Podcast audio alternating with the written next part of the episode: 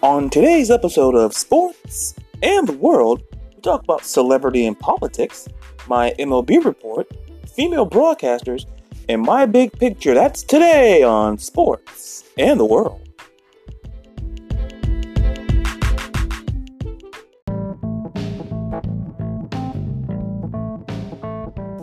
Good morning, good afternoon, good evening, whenever you're listening to us, and however you're listening to us, whether it's through Anchor, Apple, or Google Podcasts. Thank you for making sports and the world a part of your day. I'm Valerius Brown, and thank you so much for taking time out of your your day, your night, or your afternoon to listen.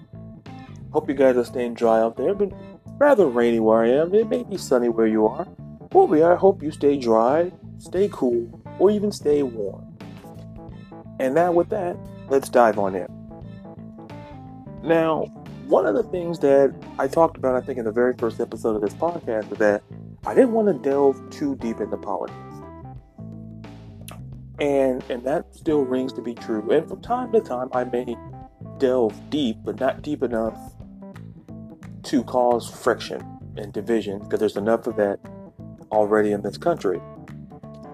So but the one of the things I did want to talk about was the impact of celebrities in politics. Because because now you see that everybody wants Oprah, The Rock, and we're going to talk about them in a minute, to be president because of President Trump.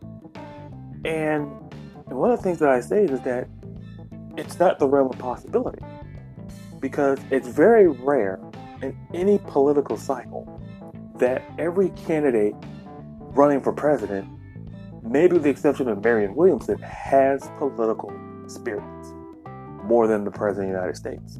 And it speaks to the time and the country we live in.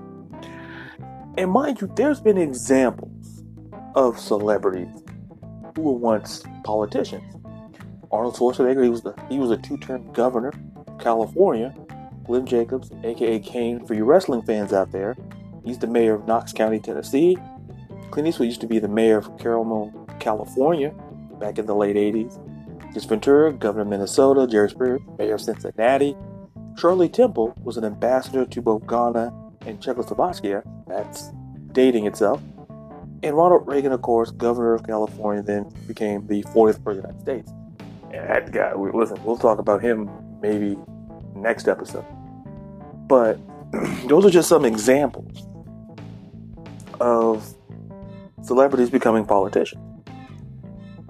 And and so it had me thinking how important are celebrities to we go out and vote? The influence, per se. So according to the Morning Consult, they did a study from February of last year through March 2nd of last year. And these were some of the most valuable endorsements by political parties. In essence, these were voters who say endorsements from these figures or organizations make them more likely to support a candidate running for public office. So they're broken down between Democrats, Independents, and Republicans. So I'm just going to give you the top five for each. Among Democrats, it's Barack and Michelle Obama, one and two, the Democratic Party, Hillary Clinton, and Bernie Sanders. For independents, it's your spouse, Barack Obama, Michelle Obama, your mayor, and Warren Buffett.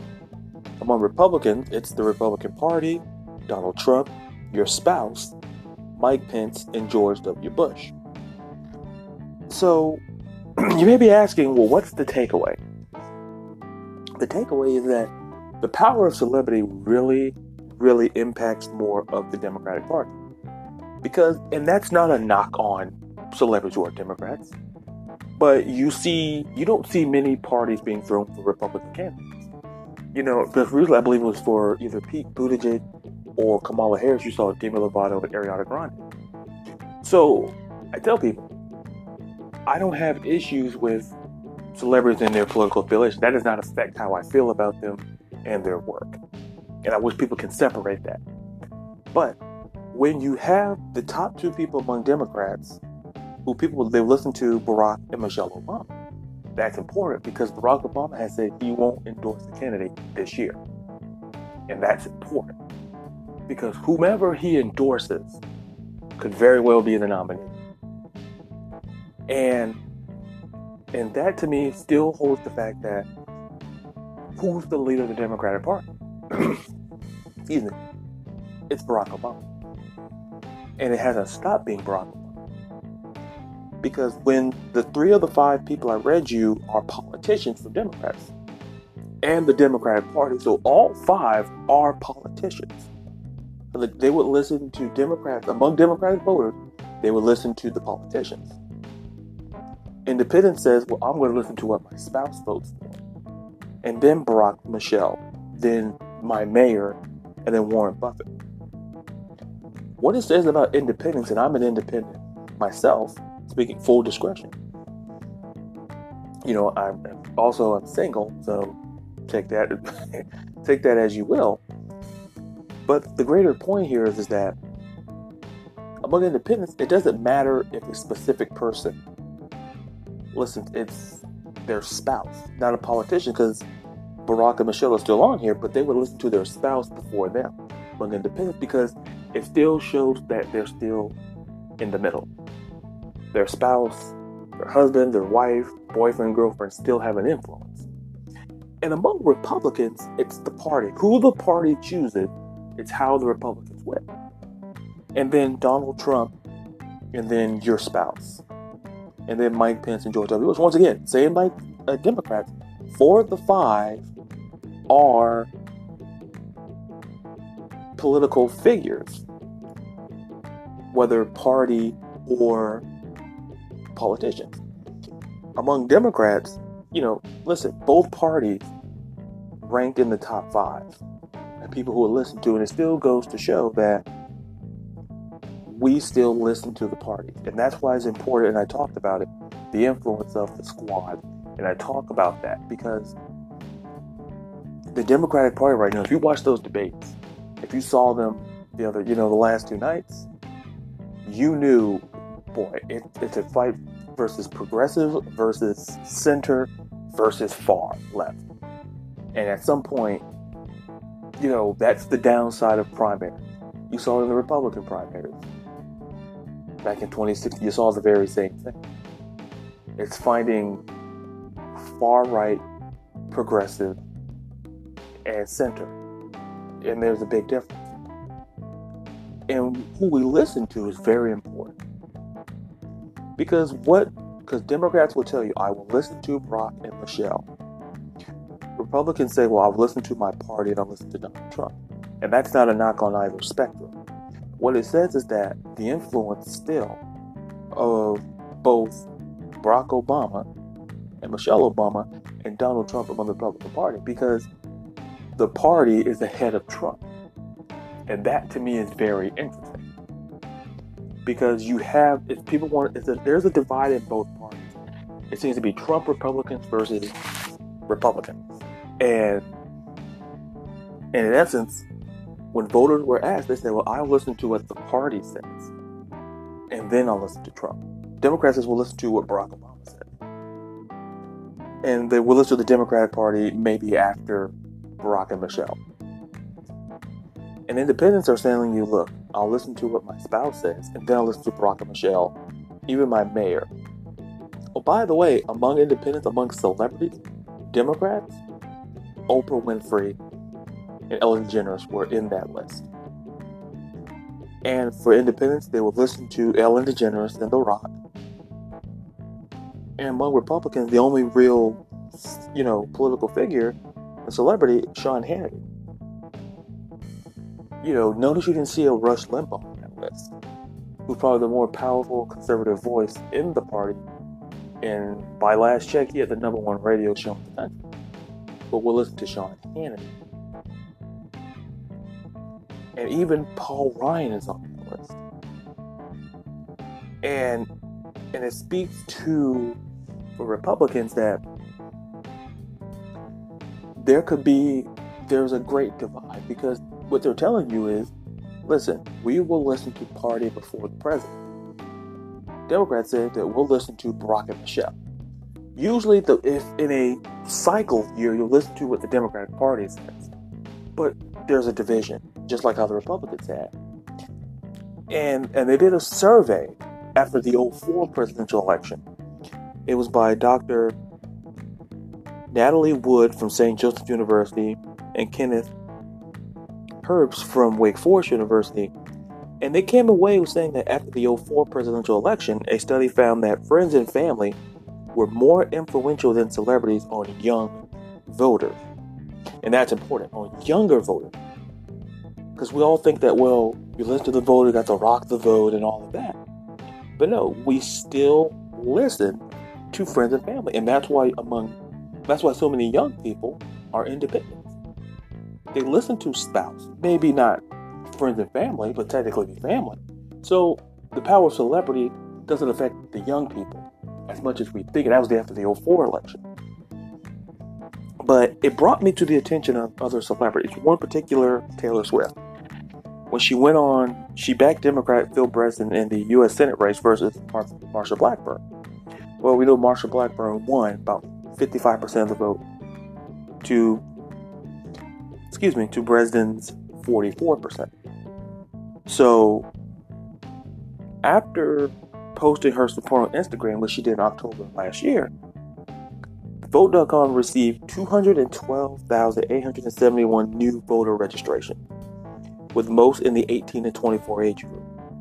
Now, around 69% of the voters aged between 18 and 29 chose president. Nationally, 67% of that age group voted Democrat.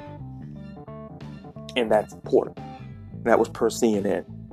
And the reason why I bring up the power of celebrity, and I'm going to talk about it on the back end in my big picture, is is that who we listen to does make a difference. Taylor Swift has a lot of influence, power among young people. But if you go by the basis of how I've always personally felt is that I do listen to celebrities. I do. But also, they can be very, very damaging just like I always said, as much as I like, and the survey backs me up when it's about the most damaging endorsements by political parties. So these are the ones that said, remember I said they were more likely to support a candidate? Endorsements from these will most likely lessen their support for a candidate. And of course, among Democrats, it's Trump. For independents, it's Kim Kardashian. And, and by the way, that was over Nancy Pelosi. Among Republicans, Hillary Clinton and Nancy Pelosi among independents, as much as we like Kim Kardashian, a celebrity, even Kanye's on the list, Tom Brady's on the list, Rush Limbaugh is on the list. Who we listen to is what we're saying. If they came out and endorsed somebody, I don't know. And I think that's what happened here with Taylor Swift. I really do. I think that as much as she is a positive person, you know, has a great influence, her supporting the Democrat in a heavily, heavily Republican state of Tennessee. There's no two ways about it. They still voted for the incumbent. But what she did was that she got over 200,000 new voter registrations in that 18 to 24 age group. And 67 of that group voted Democrat in 2018 that's important. And I think that's the core of what 2020 is going to be about. It's about age group, it's about all demographics. But 18 to 24 is important because that's the power of celebrity. And I'm going to talk about that, like I said, once again, on the back end of my big picture. But I'll say this point before I close. When you vote, they always say vote with your conscience. Vote with your conscience don't vote in the conscience of the mind of celebrity.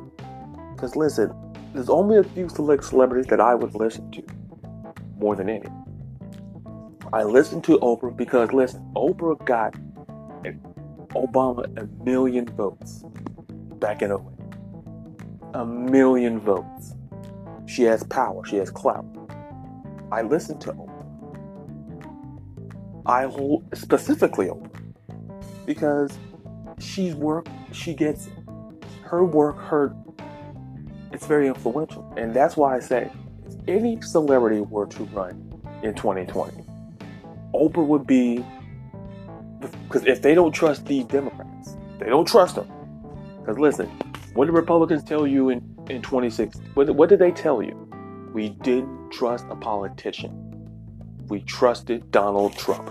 And if 2020, if these debates, what they're telling you that if we don't trust Bernie, Warren, Harris, Buttigieg, Bennet, any of these any of these people, we are going to seriously consider Oprah Winfrey. And I hope what you will consider is to come right back and I'll give you my MLB reporter. That's next here on Sports and the World.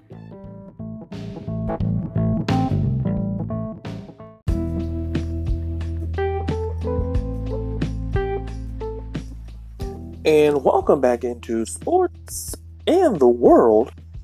And if you're listening to us through Spotify, Breaker, Overcast, Pocket Cast, and Radio Public, we truly do appreciate it, and I truly do appreciate it. Also, social media at Sports the World on both Twitter and Instagram. Facebook page is up now, Sports in the World, and you can go to the About tab on there, click on the link, and listen to all the episodes, including this episode of Sports in the World, including now our football edition as well. Now, I want to get into my MLB report and talk about the trade deadline is coming past, and I want to talk about the winners and the losers. And and it was very it was very easy for some, and some were kind of hard to figure out who won and lost. But to me, there was two clear winners and two clear losers. And you know, there you know, so I have four winners and four losers two of them were clear on each side, two were really close but gave up the edge. So with that, I'm going to start with my winners. Uh, you know, the Washington Nationals. You know, their bullpen was eighth in the NL.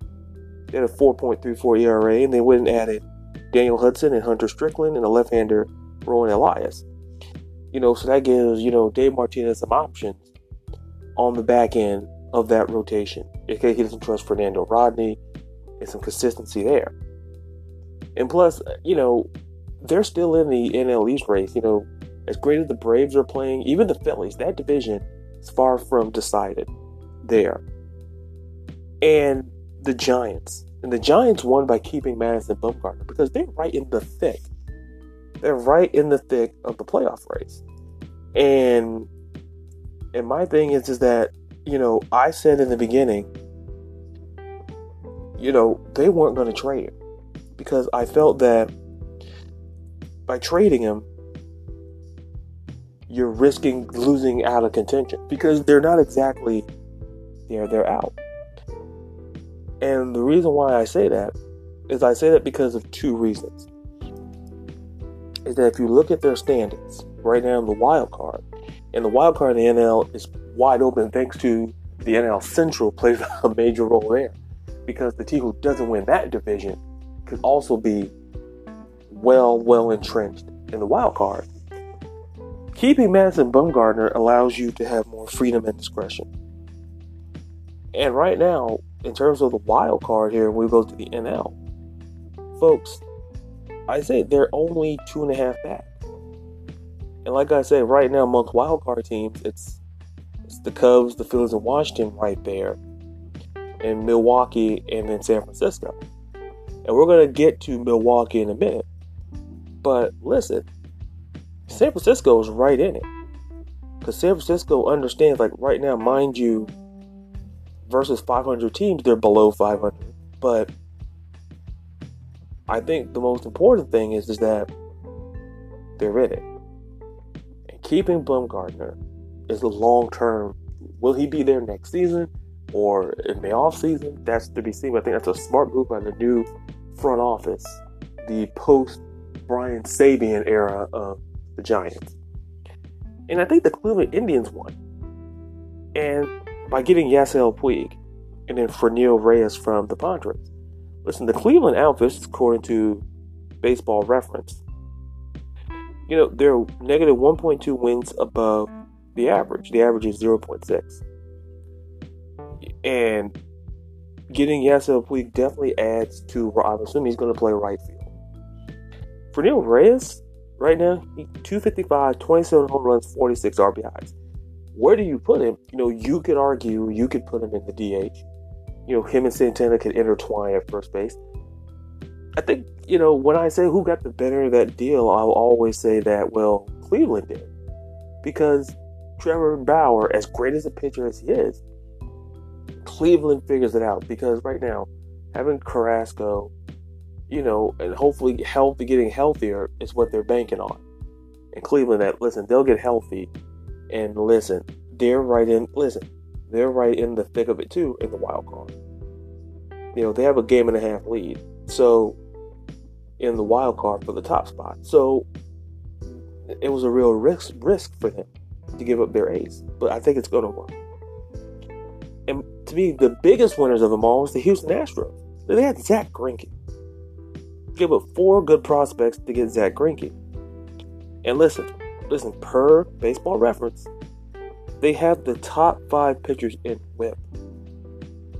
Listen, Verlander 0.81, Greinke 0.94, and Gerrit Cole at 1. And that's first, second, and fifth, respectively, in all of baseball.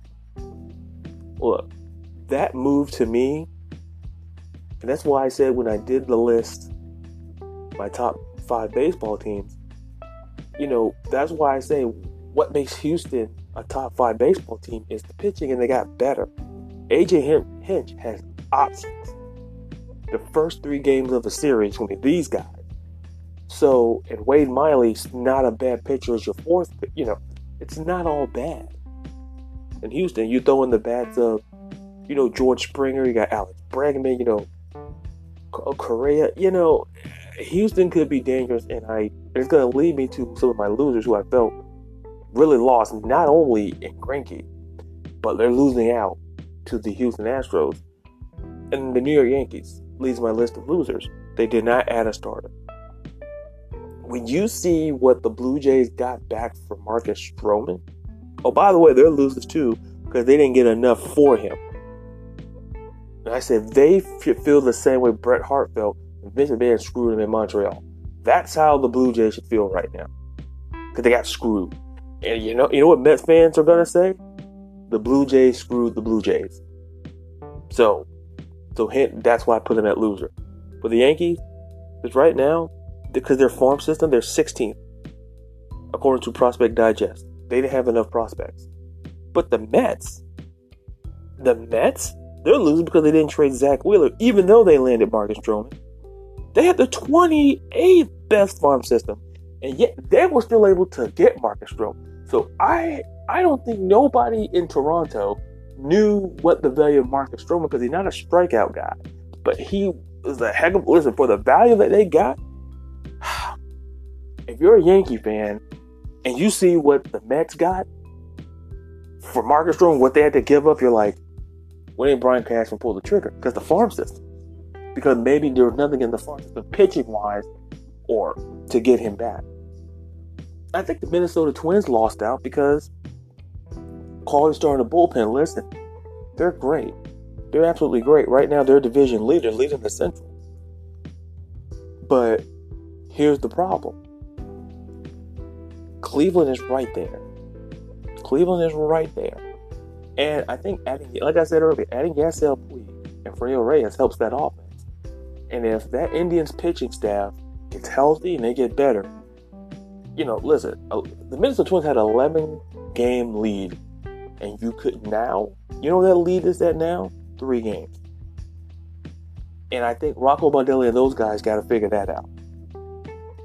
And I think, you know, like I said, the Mets, they could have had an outfielder, but, you know, why add pitching? You didn't get them Zack Wheeler you know, I understand, like I said, they weren't going to trade Syndergaard, but Zack Wheeler would have been the better trade option there. But the Boston Red Sox, and that's because of Dave Dombrowski.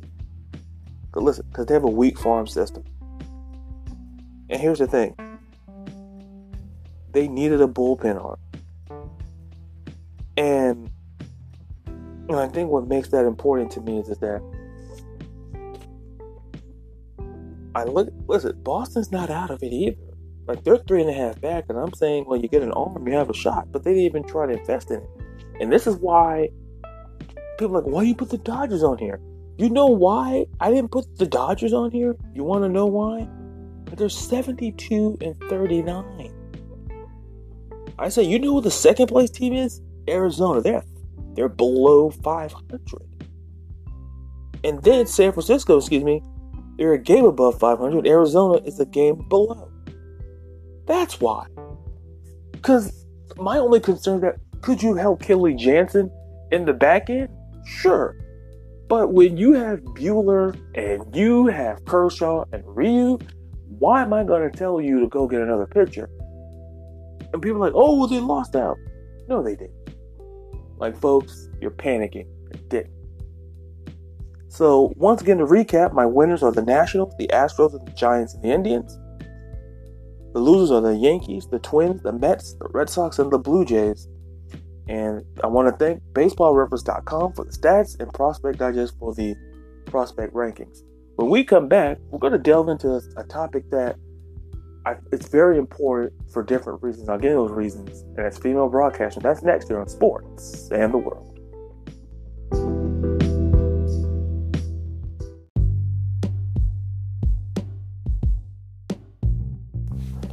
And welcome back into Sports and the World. And if you're still here with us, I truly do appreciate it.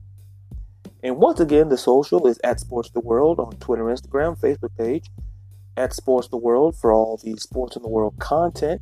And go to the About tab, click the link to get to hear this episode and many more, including our Tuesdays, my football edition of Sports in the World. And so now I want to talk about female broadcasters. It is very hard to come into a profession or an industry that's been dominated by a gender for a long time. When we think of male broadcast, we think of like Howard Cosell, and we think of Al Michaels, Joe Buck. We think of, and me personally growing up, Harry Caray. We think of them as greats at their profession. But now you're seeing the advent of women coming into the booth on the sideline. Three female sideline reporters on the sideline on the three of the biggest shows in this country, and they're football. That's Sunday Night Football with Michelle Tafoya, NFL on Fox with Erin Andrews, and you got NFL on CBS with Tracy Wolfson. So they're breaking. You can go back to Lesley Visser, you can go back to Hannah Storm, who I personally love. Her whole career has been fantastic. So there's still ground to be broken. Mina Kimes, Mina Kimes, she's going in the booth for Rams for the Rams preseason, and she'll be calling games in the booth. Beth Mowins, who we'll talk about, first female to ever host Monday Night Football game, and we're going to get to her. But I want to talk about Renee Young and wrestling. When we think of wrestling, male dominated. Gordon Solie, Jim Ross, Jerry Lawler, Tony Schiavone. You know, you can go on and on it's very hard for a woman to to to get in that industry unless they're backstage interviews like she was. But to get a chance to sit on the commentary desk is a big deal. She took over for Coach September 2018, and she's been criticized constantly, fair or not. And and how this particular criticism started is with this tweet that she tweeted out last Saturday. She said, I would love it if adult men would stop tucking their ears into their baseball hats. Listen, that's, I mean, as an adult man, that, that's a very good point. You know, I just let the ears flap. And, you know, so that was on Twitter last Saturday. So, so a simple, I'm not going to give out the Twitter hashtag, the Twitter tag of the person who mm-hmm. tweeted this, but you can, you can find out, you can research it and, and get the name. But this particular person said in response to it, you, you know, I've watched WWE Rollins about Seth Rollins go from babyface to no one likes you by accident talking about money because Renee Young made a comment about money because the particular person started saying, Well, I would love the WWE would stop putting, you know, any announcer you can figure out the rhyme, on their show Mauro and Nigel are the only good ones. And she responded, and the checks keep coming in. And this was the response that you know I've watched W. Rollins go from babyface to no one likes you by accident by talking about money. That's where that preface comes from. And then this particular person goes on to say that we get it, you have a high paying public job. Cool story, sis. Perhaps at WWE should have hold a class on how not to sound like a crass hole in public. And look, trust me, I'm gonna read some worse ones later. But you see, that's the problem right there. Look, do you want Coach back in that chair? Do you want Booker T, Otunga? Listen, I love all of them individually and what they've done for wrestling. But they got their chance to do in the booth and they couldn't get it done, period. So they moved on. So here's Renee Young's response to that. So she responded that the next day and said that here's the truth. I know I'm not great on commentary, but it's my job. And I try to get better each week. People love to tell me how bad I am at it, as if I think I'm great. So, should I just quit? What would that say about me? Not easy to learn a skill on a gigantic global TV show. And that's true. Because listen, I've been doing this is the 15th episode of Sports in the World. Listen, I know I'm not great at it. And, you know, mind you, the criticism hasn't came in yet, but at some point it will. So I'm not going to sit here and conjecture that, listen, oh, I'm perfect at this. You've heard me stumble, make a couple of mistakes. But the point is, is that just, you know, I may not be on a gigantic global TV show, but, you know, when you're starting out something, you're going to stumble out of the gates. And that's what Renee, Renee hasn't done this job for a year. And we're already getting the criticism. And, you know, superstars backed her, you know, from Kurt Angle, Peyton Royce, excuse me, Charlotte Flair, Austin Creed. So, you know, it's not it's not just a company backing thing. They really do respect Renee Young in the back. They respect her, and she's well liked in that company. So, my my deeper point here is, is that this is the problem that men have, and speaking as a male perspective. Sometimes men use, and speaking as a male, we use as to escape women to get into sports. We don't think that there's nothing equal. Well, what does a woman know about sports? And listen, I just disagree with that. And I'm going to talk about a couple of the women that I do like and that I love. I mentioned some at the top. Like I mentioned Hannah Storm and Lesley Visser. Those are pioneers. You know, you go back to Phyllis, you know, Phyllis George. You know, like I said, Michelle Tafoya, Erin Andrews, you got Pam Oliver. I can go on and on. But well respected women and people in sports. And we're still having this discussion in 2019 about, oh, well, stick in the, you know, stick to this, go back to the kitchen. We're still having that caveman rhetoric. And, you know, this, I'm to read you a couple of tweets about certain people. And this came from Julie DiCaro, who wrote a New York Times essay back in September 2017. And she's a Chicago sports personality. She's very big in that town. And there was examples in there that I'm going to use from people on Twitter, protecting for the sake of protecting. So this is what somebody said about Beth Mowins when she called the Monday Night Football game with Rex Ryan. And said that I'm sure Beth Mowins is a nice person, but her voice should not be on TV. I feel like she's scolding me for throwing snowballs. Take it as you will, but you think that's you think that's bad. Jessica Mendoza got to me one of the more heavily critiqued, you know, critiques I've ever heard and seen. And I like Jessica Mendoza. She's in for Sunday night, the Sunday night baseball booth with A Rod and Matt Vasgersian. And she's very good at her job. She was a Olympic gold medalist for the softball team, a Stanford All American. She's very good at calling when about baseball. Baseball and softball, the difference is you throw one underhand, one overhand. The dynamics are pretty much the same. But here's what the one person said. It's Mike Bell. He's in the Atlanta CBS Sports radio show. He said back in 2015 about Jessica Mendoza. The first one, the first of some tweets I couldn't put on here.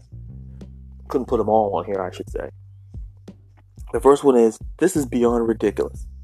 Hell, any swinging, you know, Richard, you can figure that out, in a softball league is now qualified. And you're thinking, well, that was bad. No. He said, yes, you know, Tits McGee, when you're up there hitting the softball, you see a lot of 95 mile an hour cutters. Yes, Tits McGee, when you're up there hitting the softball, you see a lot of 95 mile an hour cutters. And I had to repeat that again because of the significance and the importance of how bad that was. And that's thanks to Bo, and the big lead covered it. And they did a, a every tweet this man said about Jessica Mendoza. And I guess my greater point here is is this. We still live in this time and we still live in this era where we can't accept women to do the job that a man can do. And I, it's not about pay, and it's not about. Listen, listen. I don't criticize men who become nurses. Like who you, some Florence Night? No, I don't criticize men for being nurses. I don't criticize men for being in that were once heavily female, like working as flight attendants. You don't see no. You never hear that level of criticism. But when it comes to sports, I understand it's a getaway, but why not join women? They're smart, they're competitive, they're brilliant. But yet, here we are. Once again, in 2019, I have to remind people that it's not okay to talk about women in that capacity. Because look, I use the same adage. Would you talk to your mother or would you use that language if she was in that booth? Because for the record, in some cases, that's somebody's mother. That's somebody's daughter. How would you feel if your daughter, who can be anything in the world, she wants to go into broadcasting, and a man like Mike Bell says the same thing to your daughter? What would you do? How would you react? Jessica Mendoza has not reacted to this. And she says she refused to read. She, she, she hasn't read it.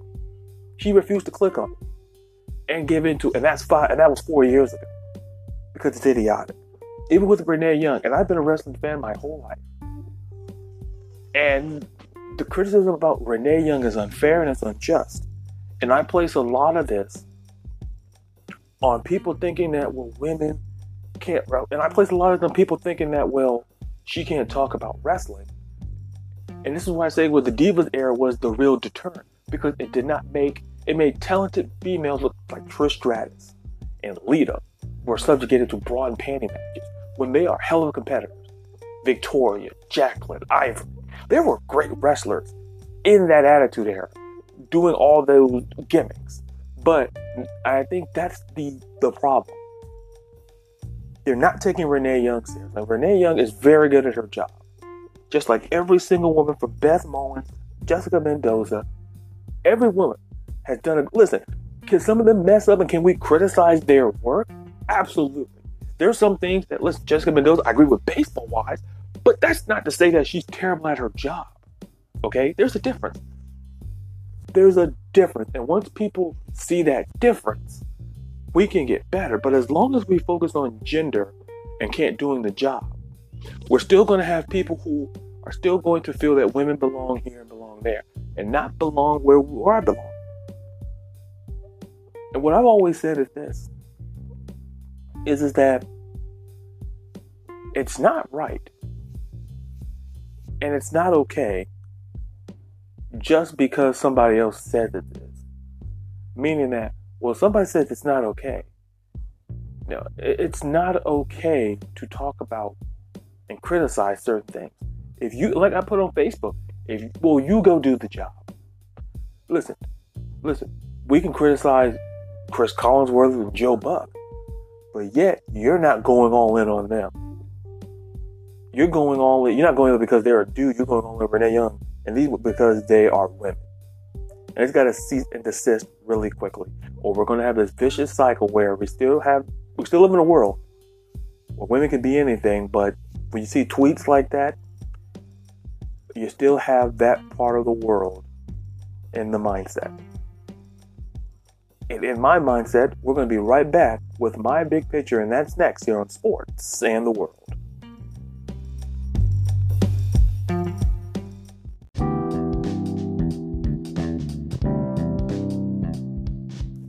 And welcome back into the final segment here of Sports and the World. If you stuck with me this long in the show, I truly do appreciate it. Once again, a reminder another episode of Sports in the World Football Edition will be out this coming Tuesday. So, in my big picture today, I want to talk about popularity. I want to talk about popularity when we went to school growing up. Now, when all of us went to school, high school particularly, we all knew who the popular kids were, or the cool kids were, as you may say, and the cliques that were popular. And what if I told you that those dynamics are still affecting us today in some capacity? Not all of us, but some of us. Because one thing I've always said is that popularity is great. You know, being liked is great which are two separate things. Somebody you can be well liked, but people, you know, but people don't love you. Okay, well, I, I like them. Look at you people. Oh, I like that person. You don't love them. Popularity is that listen. Anywhere you go, you get a seat, and anywhere you go, people like, oh, look who that is, and that's different from being well liked. But once again, those same dynamics are confirmed in this research by BBC WorkLife in November of 2017 by Mitch Prinstein. And basically, he says that psychological research suggests that the same popularity dynamics that we remember from adolescence are not altogether different from the social rules that continue to govern our lives as adults. In essence, when you still go to your job and you feel you should be promoted, Sometimes your hard work, you would think, will get you above the person that's well liked.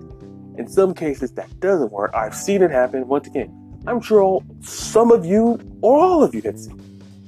Or you've been experienced it, or you have seen the experience of that. And, and here's some other things. People who are well liked are more likely than their equally qualified counterparts to be higher promoted and even earn higher salaries. Look at some of the salaries of the people on television. Stephen A. Smith. Stephen A. Smith makes a lot of money ESPN because he's he's well liked at that company. It doesn't matter if we like him, but ESPN he's well liked in the industry. And he gets paid maybe more than Kellerman and a lot of ESPN personalities because he's well liked. And also, these same people who are well liked are more likely to feel satisfied at work, happiest at home, and less likely to suffer from addictions, depression, and anxiety. And and mind you, that came from a great study by Yovel Almquist and Louise Branson, Brandstrom, excuse me, in March of 2014. Now, mind you, that was five years, five year study, five years ago. But here's what I take from that. I understand the first part of the great research is that yes, I do believe that people who are higher promoted, well, like people do make more than those who are equally qualified. But happiness, in essence, what they're saying is that there's satisfaction at work and you're happy at home is that you're not going to suffer from addiction and depression. And I argue that it enhances it because now you feel pressure to maintain your popularity and to maintain it because if you lose it, then you may lose money. And this is why you see a lot of celebrities take stances on things because they don't want to lose. They still want to be popular. They want to be popular. And I'm not in any way saying that, well, it's popular to be a Democrat in Hollywood because most of the producers are. No, that's opinion, not I can't prove it. We talked about that in an episode of this of this podcast, where fact and opinion. Opinion is something that I say. Fact is something that I can prove. I can't prove to you that every single producer in Hollywood is liberal. So, ergo, if you want to have a job, you have to have liberals. Then you have to be anti-Trump. You be anti-Republican. I'm not saying that. I'll. You guys can interpret that on your own time and on your own volition. But my point here is that if anything, being well liked and popular does have effects on your health. It does have an impact because you have to sustain it. Because if you say the wrong thing, you could be you could lose money. Because you can maintain a very unpopular stance and like, oh well there goes the popular, there goes the money. Like, you know, think of like Don Imus when he made those comments about the Rutgers women's team. Like he was a popular radio guy and then he regrets but when he said it, he lost a lot of viewers, and and the radio show essentially got moved, got canceled. He lost a lot of popularity. Why? Because he said something. He took a stance that was anti against his viewership and against a lot of people. So I've always said that when you have your own stance, look at yourself as a brand and what you represent, because what you represent will will have a particular impact on what you bring in income wise and what you bring in in your fan base. And, and you especially see that now with politicians, you see it with celebrities, and that's what I talked about at the first segment, where celebrities and people, you know, and pe- do we listen to them? Because listen, they're popular, so we should listen to them. And I tell, and then you had study, like I told you, we listen, we still rely on friends and family to listen. If you're an independent, you listen to your spouse. And my point, my greater point here is, is that we as people have to understand something very simple. And I think a lot of us do. But, you know, I think it's best summated by Adam Galinsky, Joe Magee, and a couple of other great researchers that was researched 13 years ago. And they said those with status Mm-hmm. are more oppress- expressive, more prone toward risky behavior, and less capable of empathy, compassion, and perspective taking. That summates my thoughts on popularity in the context of celebrity and, and sometimes in school. The people that we went to school who were popular, listen, they were very, very, I guarantee you, they didn't care. They would take a nerd give them a swirly. They would they didn't care about the perspective of how the how people's feelings were. They could care less, and they were more prone to do certain things. That's not for every person with status, but it's a generalized statement.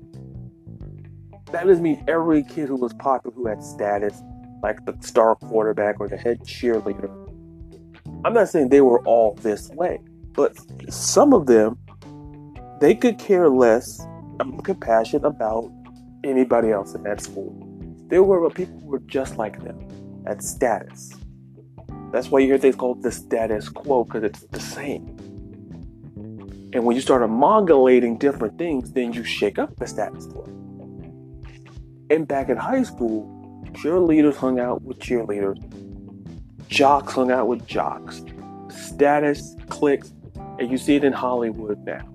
You see, like with, with Taylor Swift, Carly Clark, and all, you know, the Kardashian cliques, groups, because they're the same status. You, I'll put it this way: you never saw Donald Trump hang out with, you, you know, somebody in Arkansas. Like, oh, you wouldn't see it not because of race thing, but it's because of status. Because that person does not on the same level as the president. Even before the president. It's about status. You would never, Prince and the Pauper. You never saw a king hang out with the peasants. You never saw a queen hang out with the peasants. You never saw, or rarely saw, I should say, that take place. Oh, I'll go sit with the peasants. No, they're going to sit right in their castle and on their throne. And that, listen, because why? Well, I make the rules and I control this. Why should I have to listen to what they say? That's status, that's popularity, that's control. Because it's a popular thing when they say it. And people can understand when you're popular, you know, you have status. Oprah Winfrey is popular. She has status. She's the world's richest woman. Bill Gates has power. He has status because he's, he's popular. Celebrities are no different. So, what I did was that I I went and did some research. I felt the most follow Instagram, most follow Instagram celebrity. This was as of last month, in July of this year, from Marie Claire. Number 10 was Taylor Swift, who I talked about earlier. Look how she influenced a bunch of young kids to go vote because she's popular and she has status. Neymar, soccer player. Lionel Messi, soccer. Beyonce, Queen Bee. Enough said. Kylie Jenner, Kim Kardashian, six and five respectively. Four was The Rock, three Selena Gomez, two Ariana Grande, one Christian Ronaldo. So those are the 10 most followed Instagram celebrities. You didn't see Barack Obama's name on that list, Michelle Obama's name. And I tell people, well, dude, what's your point? My point is, is that popularity comes in different forms. I talked about the high school concept. And it does, and the study research confirmed things that many of you knew, and maybe I knew, and a lot of is that popularity didn't change from high school to now. The only thing that changed were that it stopped worrying about being in a clique. It was worried about how much money you make. That you have to be popular to make more money. Back in high school, it was about trying to fit in. And listen, as a kid who didn't join, was in the middle and didn't care. It, once again, didn't bother. A lot of people who weren't in cliques and groups turned out to be great, great adults. My point here is, when you're popular, it's always important to understand that you have status whether you want it or not it's you know what Charles Barkley said. Well, I'm not a role model. but people still look up to Charles Barkley. You can tell people, listen, I'm not this, but people gonna still look at you that way. Is that it's why when, when Tiger Woods had his incident, well, Tiger Woods, you know, people looking at the role model, people were disappointed, even though he may not have set out to be one because of the popularity and the status he gained through golf. Same thing with President Trump. It's the same thing with all these celebrities on this list Taylor Swift, Kim Kardashian, Kylie Jenner. When you're popular, you get status. And the, and the thing is, when you have that status, you can become jaded. Some people can become super jaded because they think, well, this I've reached this point in my life, I'm this, but they forget how they got to be popular. Just like in high school, the kid who was a dork in high school becomes rich and gets that status, creates the whole new cycle of listen, I'm going to hang with people like me. But you have some down to earth celebrity. But the point is, is that when we get status, some of us can be real douches. And we forget about how we got to where we are. And to say this point to button it all up is simply this. You never forget where you came from. Because this is the saying I have. We never know where we're going to go in this life. You could meaning that you could be the kid that was the most unpopular kid to have popularity and status, or you could be the kid that had status and popularity and became just in the middle. No matter what, it's always important to know where you came from, because that's how people become jaded, that they forget where they came from. A lot of people now who had status forget that they were the person that used to stand in line and get food some of the people who have status now tend to forget. And this goes on, I don't care what the political party's affiliation. We forget that. And some of us forget that. That we were like them. Some of us were.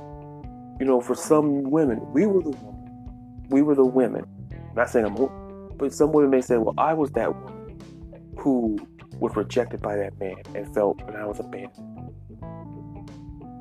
For some dudes, that woman broke my heart and I know how that guy feels. And that's important to know where you came from.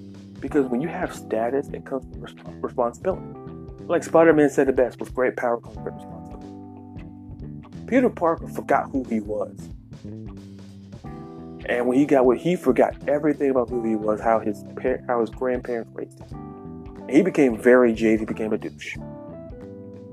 But he got hit with reality. And and once again to say this, once again, we never know where we're going in this life. But it's important to know where you came from. Because we can we're not we can never reach a high point in life where we're not able to knock right back down to earth. And that folks being knocked out means we are knocked out of time. For this episode of Sports in the World, I thank you so much for taking time out of your day, your afternoon, or your evening. It truly means the world to me. Once again, football edition of Sports in the World is going to be on Tuesday. And we'll be right back here on Friday where you and I together go on this journey of sports and the world. Have a great day, friends.